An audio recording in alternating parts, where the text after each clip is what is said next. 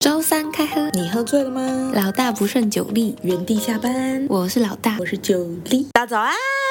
嗨，今天我要来跟大家讲新鲜发生的事情。哦，是什么呢？我们发生很多事哎、对，但是我先讲一个小一点的事好了，这个事好像不大。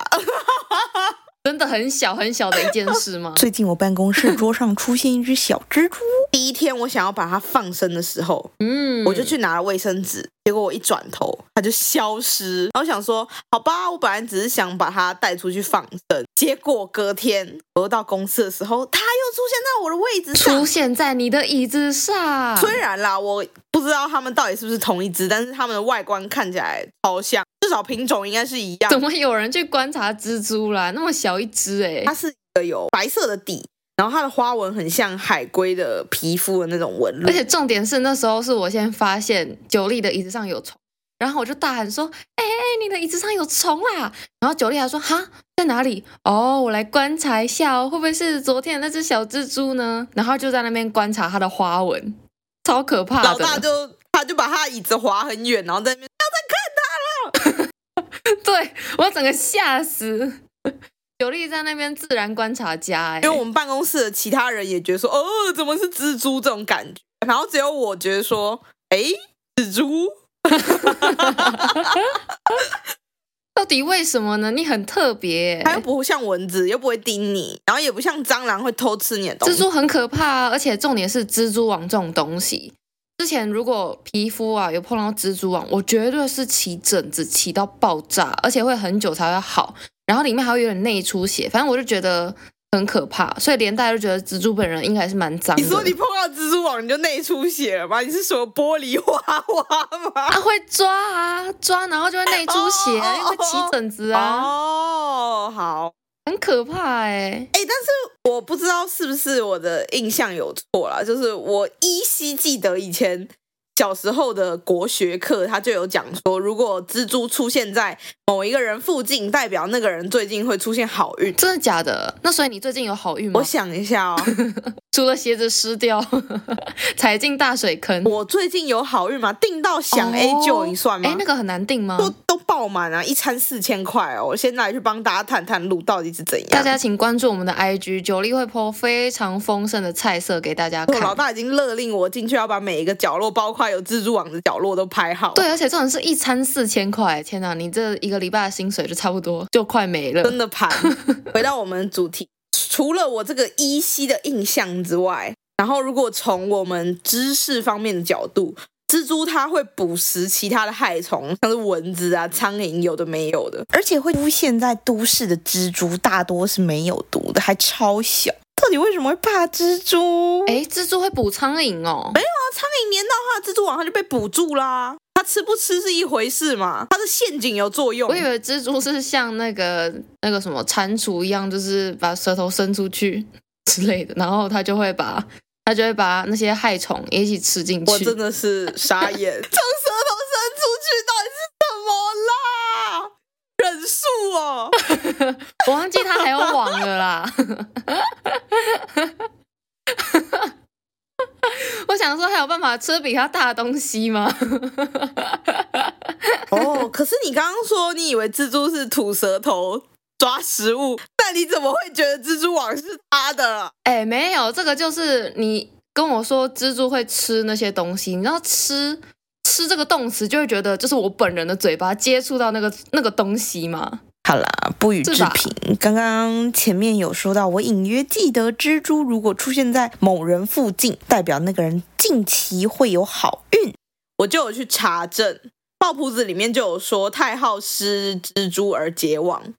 这句话的白话文就是伏羲因为看到了蜘蛛在结网，然后他就学蜘蛛去那个捕猎嘛，发明了渔网。哦，其实这是一个好的寓意吧，嗯，另外，在其他很多古代文学作品里面，蜘蛛确实是代表喜事的预兆，因为蜘蛛的形状啊，它其实有一点像八卦图嘛。嗯，这个华人的文化里面，就是凡事求个圆， 老大很喜欢用一个凡事求个圆，哪有 啊？胖胖的人，然后上面写凡事求个圆，拜托，那几百年前，而且它叫蛇丸，好不哦 啊 好？什么胖胖的人，你真的是太太缺德了。老大会用一个很有喜气的人。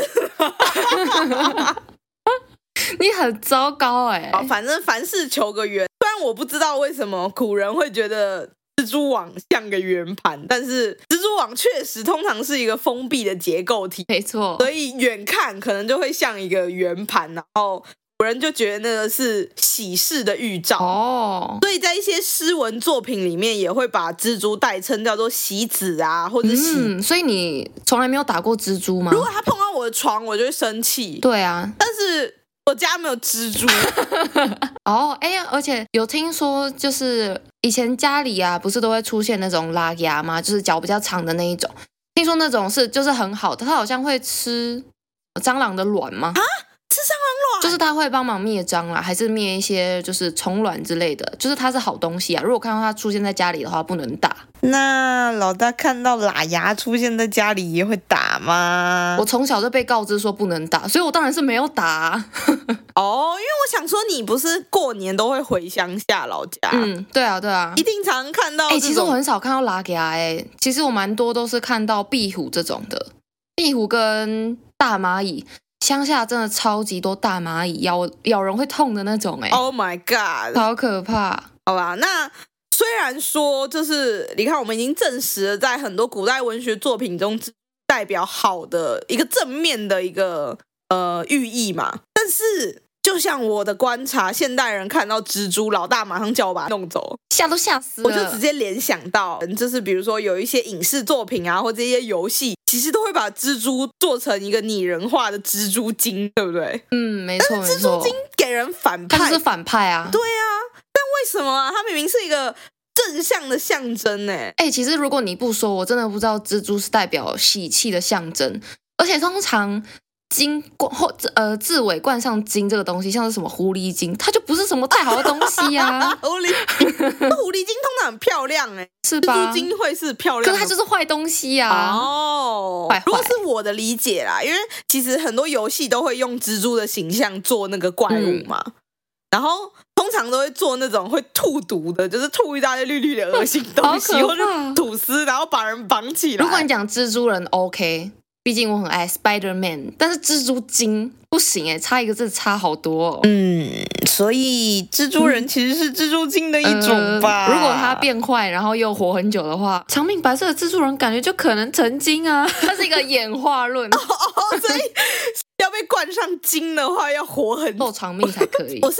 联想到那个啦，食肉植物，食肉植物其实跟蜘蛛一样啊，它就是会抓虫啊，很棒啊。哦，你说类似猪笼草那种吗？那哎、我最近超想买那个大片的那个毛毡台来粘蚊子，听说蚊子会喜欢铁甜味的东西，然后毛毡台的叶子它会有一个很像。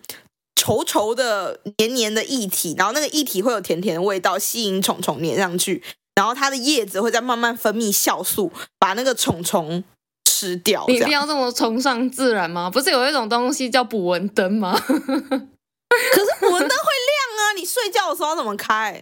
哦，你想要晚上的时候我用讲，到随时的时候用，然后还不用插电，然后还不会有怪味道，可不是会甜甜的吗？是虫虫闻得到，你闻不到啦。你以为它真的很大 吗？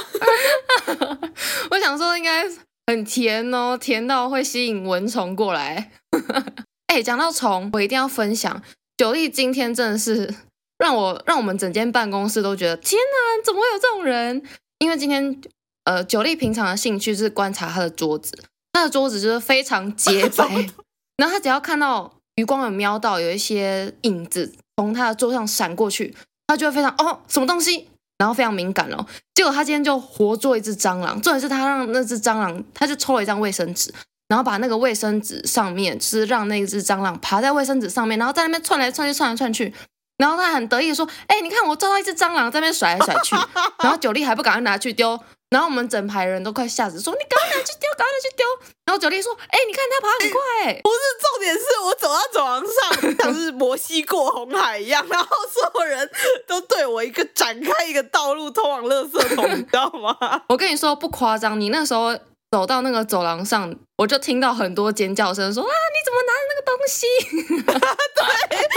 觉得我怎么拿着蟑螂？然后我们办公室里面就觉得一阵荒谬。哎、我为民除害哎、没有，你拿它在我面前晃来晃去，超可怕，好不好？而且有次有听说，如果比较大型的蟑螂是不能打把它打爆的，因为如果打爆，它会释放一些有毒物质。哦，我以为是会，我看过一个影片是有一个人打死一只蟑螂，然后那只蟑螂刚好怀孕，呃，里面有蛋吗？哦打死之后小蟑螂跑出来，什么有蛋？啊，好可怕！那不是蜘蛛吗？我有看过蜘蛛的影片，是蜘蛛吧？不知道哎、还是那个影片是人家、作就是、假的。对啊，我有看过蜘蛛的版本，的确是一只比较大的蜘蛛，然后把它打爆，里面就窜出一堆小蜘蛛。哦，那个超可怕！我妈啊，为什么大家都要用这种恐怖的影片污名化这些会帮我们抓虫虫的生物啊？你看马里欧也是啊，马里 奥，马里欧里面不是都会有一个草在那个水管上，它、哦，食人草、对啊那个算污名化吗？那个蛮可爱的吧？会吃掉马里欧哎、欸。所以你生气了吗哎、？我只是觉得 毛毡台可以抓虫虫，不要这 样。跟大家讲，我想办法去搞个毛毡台来实测到底可以粘多少蚊 子。到底是我比较甜，还是毛毡台比较甜 什？么东西？ 你知道自己讲了什么吗？ 自肥。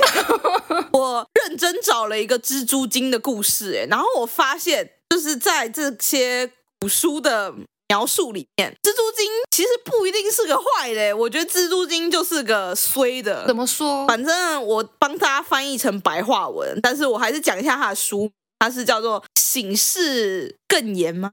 还是恒言？痕啊，好，反正就是有一个主角，他叫郑信，绕口令吗？然后他的父母早丧，他就流落民间。然后有一个人叫做张员外，他就决定收留他。那故事就从这里开始。有一天，张员外的老板走在路上，看见了一口井。这口井有什么特别的呢？张员外的老板就看一看，哇、怎么这口井黑气冲天，里面一定有妖怪？为了实证这个研究，他就找了他的同僚，也就是还有他的下属嘛另外一个员外吗？对，就是各种员外，然后就 说：“哎、那里超酷的，你们要不要看一下？”所以他们就带自己讨厌的人来下去哦是看，讨厌的人吗？他 真的们假只的？是呃合法，这合法吗？我也不知道。反正这个故事就是 这一些官员、这些员外们，他们就拿了一个很大的桶子，然后叫死刑犯排成一排，一个一个下去这样。哦，总之，把第一个死刑犯放进桶子里，在井边的那个人就一直用力的转呐、转呐、啊终于转到绳子不能再放了。结果绳子突然变得很轻， Oh my god！啊，结果嘞，他们讲说：“啊，怎么？难道下面别有洞天吗？”嗯他，就把那个桶子赶快转上来，桶子里面就只剩下白骨。耶，一瞬间、哦，没，错，而且他们的实验还没有结束哦。这些员外超嗜血，他们想说一个下去一个死，那我们下两个，结果就死一双。靠！那这个故事有结束吗？就是死了一堆死刑犯吗？这些就是来领便当的，我们的主角才要出来。开场那个被员外收留的人，反正因为一些呃可以跳过的小破事，让我们主角出现在了这个我刚刚形容的这个场合里。哦，他就被抓来了，但不愧是主角，他一想说，哇靠，我是主角哎、免死金牌。对啊，他就马上先发制人说，我很愿意帮大家探探这口井的虚实，但是如果给我五个小工具，我绝对可以帮你们把这个妖怪抓到手。他就要了装甲，要给他一套嘛，毕竟要斩妖除魔，然后又要了一把宝剑，嗯那。还要了什么呢？又要了一壶酒跟两肉，然后再配一点饼。他下去没东西吃嘛。OK，然后官员就想说，哦，付出这一点点 OK 啦，然后就把正信的这些装备都准备好给他。这时候，郑信从桶子里出发了。上面的官员就这样一直等，一直等，一直等，天都快黑了，那个大筒子也都没有任何的反应，所以官员们就决定，哎哎哎，那些小喽啰把那个大筒子拽上来。结果大筒子拽上来的时候，郑信整个人已经不见了，就是连哼，白骨都没有。啊，所以他去哪了？神展开，所以后来呢？想当然尔，这些员外其实也不是主角，所以他们也是来领便当的。他他们想说啊，好无聊哦，所以他们也下班回家 了。然后呢，故事结束了吗？哎，不是，我刚说这是一个蜘蛛精的故事，蜘蛛精都还没出 场，你就问我故事结束了没？那这故事也太冗长了吧，请继续。不好奇他到井底看到什么了吗？井底有蜘蛛精吧？你都这样说了，啊，确实井底确实有蜘蛛精，但是这个蜘蛛精住的很 好。他到井底之后，他就发现一条路可以出去，一出去就是连绵的山脉，简直就是神仙住的地方。所以其实正信就是蜘蛛精吗？哎，搞不好哦，郑信就这样走着走着，他就在这个哦仙境中找到了一座宫殿。啊，郑信也是很随便的，门都没敲，他就直接走进去了，结果看到一个超美的女人，裸体而卧。哇哦，躺在床上侧躺。这时候，我们这个郑信做了什么事呢？她举起她跟员外拿的宝剑指着女人大叫：“起来干嘛亲门踏户还这样叫人家起床啦？因为他本来以为是妖怪啊，他去降妖除魔啊。哦哦，对耶，我都快忘记前面的故事了啊啦。！”反正这个没穿衣服的女人想说：“Oh my god，谁呀、乱七八糟！”她本来想要反击，结果法器不在身边，于是她灵机一动，啊，哎郑宝贝，你来啦！我已经等你好久了，我跟你五百年前就有姻缘了，没想到今天才见到你。那没穿衣服又漂亮的女人投怀送抱，绝对是吃掉的啦，自然是会这么发展的。没错啦。非常突然，从刚刚那个很生气的起来，画风突然开始变得海誓山盟。他们中间是不是忽略很多过程啊？ 哦，我也觉得哎、但是他们就那个文本真的就一句话就带过，他们就这样结婚啦，然后他们就每天喝酒啊、玩乐啊、做喜欢的事啊所。以蜘蛛呢？啊，蜘蛛快来了，你稍等。 好慢哦，它是乌龟吧？爬很久这哎。天，美女就跟郑信说：“老公，我要出门一趟。”郑信就问她说：“啊，你要出门一趟，你要去哪？去上界赴宴、蟠桃宴。”嗯哼，然后这位绝妙女子出门前就跟郑信说：“老公，你想要什么都可以跟我的侍女说，但是千万绝对不可以去后宫。”讲这种话就一定会打开潘朵拉的没盒子。错，所以漂亮妹妹走啦，也没有什么喜欢的事情可以做啦。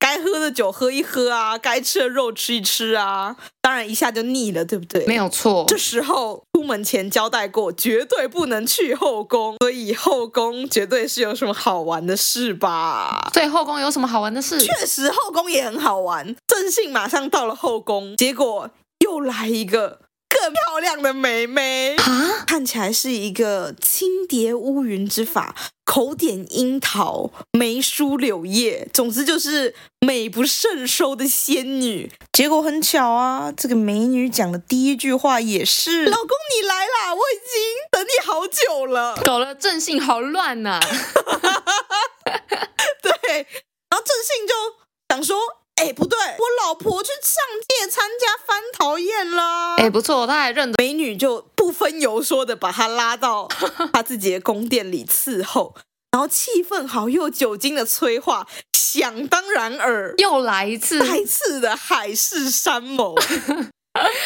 但是这次的海誓山盟没有那么快乐了。说时迟，那时快，这位美女的侍女就马上禀报了一句：“前殿娘娘来见。”老婆回来哦了，哦。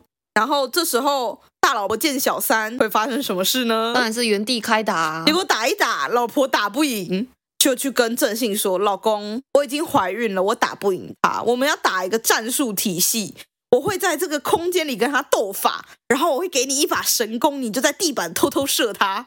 我怎么觉得这个画面有点奇异？这故事很荒谬哎、奇怪了。然后呢？开打了吗他？心里想说：“老婆，我都已经对不起你了，我这不能帮你打输了，你放心，交给我，我一定会把它射下来。”对啊，反正两个家人拔地而起，飞到空中斗法哦。但是郑信仔细一看，在空中打架是一红一白两只蜘蛛，果然是蜘蛛精。结果他就看着看着，发现红色的蜘蛛已经快打输了。然后郑信想到刚刚他老婆说，因为她怀孕了，所以他打不赢，他就意识到啊，红蜘蛛是我老婆，所以他马上拉弓把那个小三赶快射白的对啊！ 他把白蜘蛛射下来了。总之，这场莫名其妙的战斗就这样结束了。奇怪，到底是因谁而起啊？莫名其妙。我觉得这跟蜘蛛精，嗯，完全是这个人类的问题吧。 对啊，完全都是男人惹的祸啊！出了这个出轨的打斗，但是他们回到前殿又变成恩爱夫妻，不知道为什么，然后故事就结束了嗯吗？算是结束了。补充一下结局，结局就是他们回到前殿过着幸福的日子。但是因为太幸福了，然后我们的主角就觉得自己好像是吃软饭，那的确是啊，，哦，对，他也确实也 是，他竟然过了这么多年才发现是啊， 郑信就跟他老婆说：“老婆，我不能再吃软饭了，我要去建功立业。但这时候他们其实已经有两个小孩了，一男一女。”嗯，所以他就是要抛家弃子的去建功立他根业。本就是想要外遇吧，合理化自己的外遇行为。对啊，毕竟他前面都外遇过一次了。对啊，反正呃，红蜘蛛老婆虽然很不舍，但她还是很支持老公，因为老公跟她说：“我如果真的建功立业，我一定带来带你跟孩子走。”哦，渣男起手式， 为什么我觉得正性比较像蜘蛛 精啊？觉得前面那些白骨都是蜘蛛精吃掉的吗？不知道哎、故事没有讲，但是郑信没有变白骨哈。搞不好他们真的有五百年的姻缘呐、你怎么这样？哦，好吧，这个爱情故事 不，这是一个一个很可怜的母蜘蛛的故事。是两只很可怜的母蜘蛛， 哦，对，两只两只 两只，对，哎，可是勾引别人老公不行啊而，且他因为郑信有说他有老婆，他也坏了白啊，蜘蛛还这样，确实有一点坏坏。对啊，偏坏哦。可是郑信后来把他的小三直接射下来，那谁更坏？你在这个层级上，当然就是正性啊！天啊，就是没良心啊，被狗啃了。对，那这个老大口中没良心被狗啃的 人，跟老婆说要建功立业之后，还获得老婆的这个一个神功跟一大袋金珠子。有病哎、天啊啊，真的是爱丢卡惨。反正我们这个主角离开这个蜘蛛精的宫殿仙境之后，刚好看到告示牌在招募军人，所以他签下去的时候，他就献上他老婆给他的神功，然后老板看就觉得哇，这个太强了，马上叫人大量制造，所以郑信就直接一个空降，立大功就对了。他直接变成一个很大的官。然后因为神臂弓的哦 carry，、他后来去打仗，怎么打怎么那、赢。你觉得这个故事的寓意是什得么？这故事的寓意就是衰到顶的人就会有好运？看衰吗？很衰啊！他前面因你看他父母早亡，他还流落民间呢、哎还好是就是找在员外那边找到一个 PT 打工，哎 可是他本性坏坏、欸，本性坏坏可吗怜？之人必有可恨之处，不专情就是坏。反正他最后还是有醒悟的，就是他在整个故事的结尾说，这个主角为了感恩仙子老婆的恩义，这辈子都没有再婚嫁了。真的要好好顾自己的家庭。总之，我们祝大家都可以遇到蜘蛛精，好糟糕哦！拜！拜拜，欢迎来到。知识考古今天的知识考古非常酷炫，怎么说？这是我们考过最酷的鼓了吧？嗯，对，九力在写这篇的脚本之前有跟我讨论过，我们两个讨论了很久、非欸，常激烈。那我们帮大家总结一下，他这个研究问题叫做“老公认为他没有义务告诉我他的犯罪记录听”。起来就超可原怕。剖是三十三岁的女生，目前已经怀孕八个月。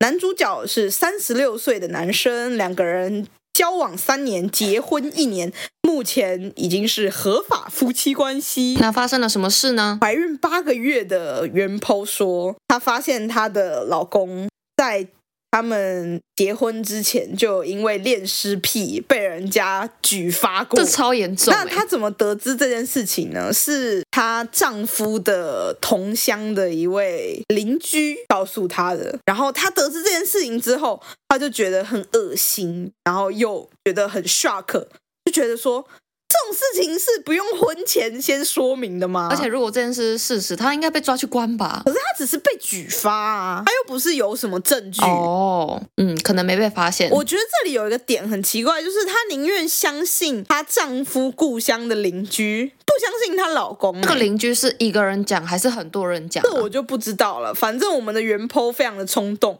她就直接跟她老公说：“你是不是有恋尸癖？直球对决。好直接哦”。没错。那你觉得老公这时候如果回什么会让你不生气？如果他真的没有，他就应该正常的反应是说：“哈，你在说什么？没有啊，你怎么会这样子觉得呢？”对嘛，应该是这样才对啊。对啊，但是她老公说。我没有义务跟你分享我过去的任何事情，我根本懒得跟你讲。他就是一切很冷静，然后很不耐烦嘛。没有，他很生气，他就说：“你怎么可以对我发出这么攻击性的提问，然后又不相信我？”他觉得他老婆就是找了一些话语攻击他，然后又不相信他，所以他也不想跟他老婆谈，你知道吗？但是他的反应就让人很怀疑耶。那结果后来呢？他们就吵架了。，对，基本上就是我们原坡有非常多的情绪性字眼，毕竟是怀孕八个月的妈妈， 嗯，对，的确的确比较敏感一点。是。总之，结论是我们的原坡说：“我完蛋了，呵呵。”有这么夸张吗？怎么会变 单亲？如果是真的，她要么是毁掉她跟她爱的男人的生活，要么就是她要找一个方法来解决这个问题。那要解决问题，想当然尔就是要离开这个让她觉得恶心的人，对啊，势必要离婚吧。可是如果恋尸癖的话，应该会有一些迹象吧我？也觉得啊，她生活中如果都没有迹象的话，我觉得有可能是哦，会不会是那个邻居嫉妒他们过太好是用这种理由，然后来谎称，这个也太夸张了吧？谁会想到这理由我啊？觉得这感觉就是什么小说看太多之类的。但是我觉得她老公也很怪，没有就大方说没有啊。哎、你会不会觉得，其实有可能那个老乡是觉得说，他可能是看到充气娃 娃，然后他觉得是恋尸癖，哦，然后她老公就是第一个被怀疑很生气嘛。对，然后再来就是因为她确实有一些 合法，但是可能不为人知的秘密。对，这是他内心的小秘密啊。 然后老乡的眼睛可能又不太好， 误会一场吧一。个在一段亲密关系，哎，不对，他们是伴侣关系中，双方是不是有权利知道对方的一切？不过袁抛用了很激动的字眼啦，他是说他是不是有权利可以知道和控制伴侣过去的一切？其实应该都已经变成夫妻了，基本上他们关系就是建立在信任之上吧，所以应该没有什么好真的很不能讲的吧。我觉得啦，如果你要走一辈子，如果你有任何稍微严重一点，或是偏变态、恶心、非常人价值的犯罪历史，感觉要告知是一个必须的事情吧？对，，的确很该告知，但是当事人应该是没有意识到的，因为毕竟对他来说，他自己应该也知道那是一个缺陷他觉得这个犯罪历史不是很严啊，重不严重吗？搞不好有一个人他曾经吸毒过，那照我们现在来说，我们会不会觉得吸毒都是很严重的事情？当然啊呢、那你觉得有吸毒这件事情，曾经有吸毒，但是我已经戒掉这件事情是要告知的吗？需要吧，而且感觉它是对于健康会造成一些影响的。不管怎么样，它就跟那个婚前健康检查的那种概念有点像吧，就是我们在结婚前就已经先把自己的状况都告诉对方了。那我们再下修到小一点的层面好了。就是如果你的另一半曾经有烟瘾，然后他知道你很讨厌抽烟，但是他已经戒掉了，这个要说吗？哦，烟瘾哦就，是他曾经会抽烟，但是他知他已经先知道，比如说你们在交往、在暧昧的时候，你就说哦，我最讨厌会抽烟的人了。然后他曾经抽过烟，但是他已经我戒觉掉得他了，可以不用主动说，但是当我主动问起的时候，他不能说谎那他就跟你说，我没有权利和义务告诉你、 啊。那我就会气死。哎、这这是沟通的艺术好吗？就是什么叫没有权利跟义务？他可以直接说，我觉得就是这比较私人一点，所以我不愿意讲。但是当他这样讲的时候，其实心里就会有个底了。但是他用那样的讲法说什么我没有权利跟义务要告诉你，这就会让人生气耶。 这比较私人一点，我觉得也很烂啊。但是比较委婉啊呢、但就是很委婉的说，我没有权利跟义务告诉你、啊。哎、哎、不过这个这个可能会有差哦，可能要看是在一起几天还是在一起几年。假如说在一起几年，然后他这样讲话的话，我就会很想要一拳敲下去。在一个对他有一个滤镜的状态下，没有没有，他可能用一个很帅的方式跟你讲：“老大，我知道你很好奇，但这是我的小秘密哦。我就觉得 OK 啊，好啊，那你你好神秘哦。然后可能交往个几个月或是到一年的时候，我就会”开始口口逼问把小那件秘事情密、翻啊，出来， 我就想去挖他的小秘密。笑你， 真的是你刚刚 那个回应，还说哇，你好神秘、哦我真的笑疯了。哎，一开始交往的时候假装一下吧。 哦，所以你可以接受交往就有小秘密哦。一开始我觉得可以啊，我自己也会有 啊，哦，就会有不想让另外一半马上知道的事比情吧。如说睡觉该必定要夹的东西吗？嗯， 对我也会觉得很尴尬啊、哦，就一开始他就说，哎，你这个出去饭店玩要过夜，然后就说，哎，你睡觉有没有特别喜欢睡哪边？然后你这时候要说。这是我的小秘密哦，你要戴眼罩睡觉。 不至 于哦。毕竟暧昧也不会一起去饭店啊。对不起，我真的太糟糕了。你这个脑补的情节太夸张了，不会。好，好那我们要还是要帮袁剖解决一下那问题。你会怎么建议他？我想先建议你，就是多问一点老乡，欸 不要只听一个老乡的说话，妈妈不要这么情绪化，对不 对，对？真的，如果他因为一个人随便说的留言，他要放弃的是几乎是他的人生，不算是他的人生，但是他的婚姻跟他的后半辈子，大概都会因为这一件可能一个人家乱讲的误会，我不知道是不是真的乱讲啊，但是我觉得她老公确实也有一点情绪控管上的问题，求证啦，多方可求是证。假设你求证真的是你误会你老公好了，还你还是会觉得说你老公对你这样的回应真的太生气嘛？因为你老公当下也是生气的，他会觉得这么严重的嗯 judge 你怎么可以拿来直接质问我，不相信我这样？我觉得可能要看当时的气氛呢。假如说我们的原 po 他劈头就问说你是不是恋尸癖，就是这种语气的话，论谁都会不爽吧。但假如说今天原 po、啊感觉就是已经。反面认定就是你就是恋尸癖对啊的感觉，对啊只是要你说 yes or no。但如果说今天原 po 是好声好气的讲，就是只是一个说，哎，我听说怎么样怎么样，然后就是来跟他讲有这件事情的时候，然后反而获得老公这样子反应，那生气的确是蛮合理的啊。但我觉得他的语气应该是前者，因为他的 po 文里面还有说， 哦我现在他母亲的怎么办？哦 啊，那他自己也应该要检讨一下 啦就。是很多这种情绪性字眼超多，可能也有可能是因为原 po 在怀孕，然后夫妻之间本来就处在一个比较紧绷、彼此情绪都很高涨的情况之下，所以可能变成局势就是一触但即是我发还。是建议你啦，就是人生只有一次，然后婚姻啊，婚姻可以是复数，但是 但是你还是求证一下，我们可以大胆假设，但是要小心求证嘛，没错不要这么冲动的去质问人家是不是恋尸癖啊呀、的确，这真的要谨慎处理耶，因为这个这个指控还蛮严重的而，且我觉得他很敢哎、如果这个人真的有恋尸癖，然后还直接问他如果想把你变尸体一呢，尸两命呢，可怕、我就觉得他很敢哎、哎，真的要三思啊，小心求证哎、好吗可？是如果我们现在建议他小心求证，正在他小心求证的过程中，他发现老乡说的是对的时候，他一直是处在一个非常危险的状态。那他就要默默的赶快撤离这个局面啊，这个很可怕哎。对，好，我们总结一下我们的意见：你要默默的撤离 你怀疑的对象，但是你也要求证。如果没事，就要找个要找个很冠冕堂皇产前忧郁症吗？还是什么？哎，我不会，我觉得这个理由蛮正当的、啊，因为的的确很多人会有产前忧郁或产后忧郁啊，哦，我以为只有产后忧郁，产前也会有吧，怀孕的时候好像都比比较敏感，哦听说啦。那你就可以跟他说：“太塞啦，我之前产前忧郁，梦到你有恋尸癖。”合理合理。 大家我不知道这能祝福什么，我觉得很可怕。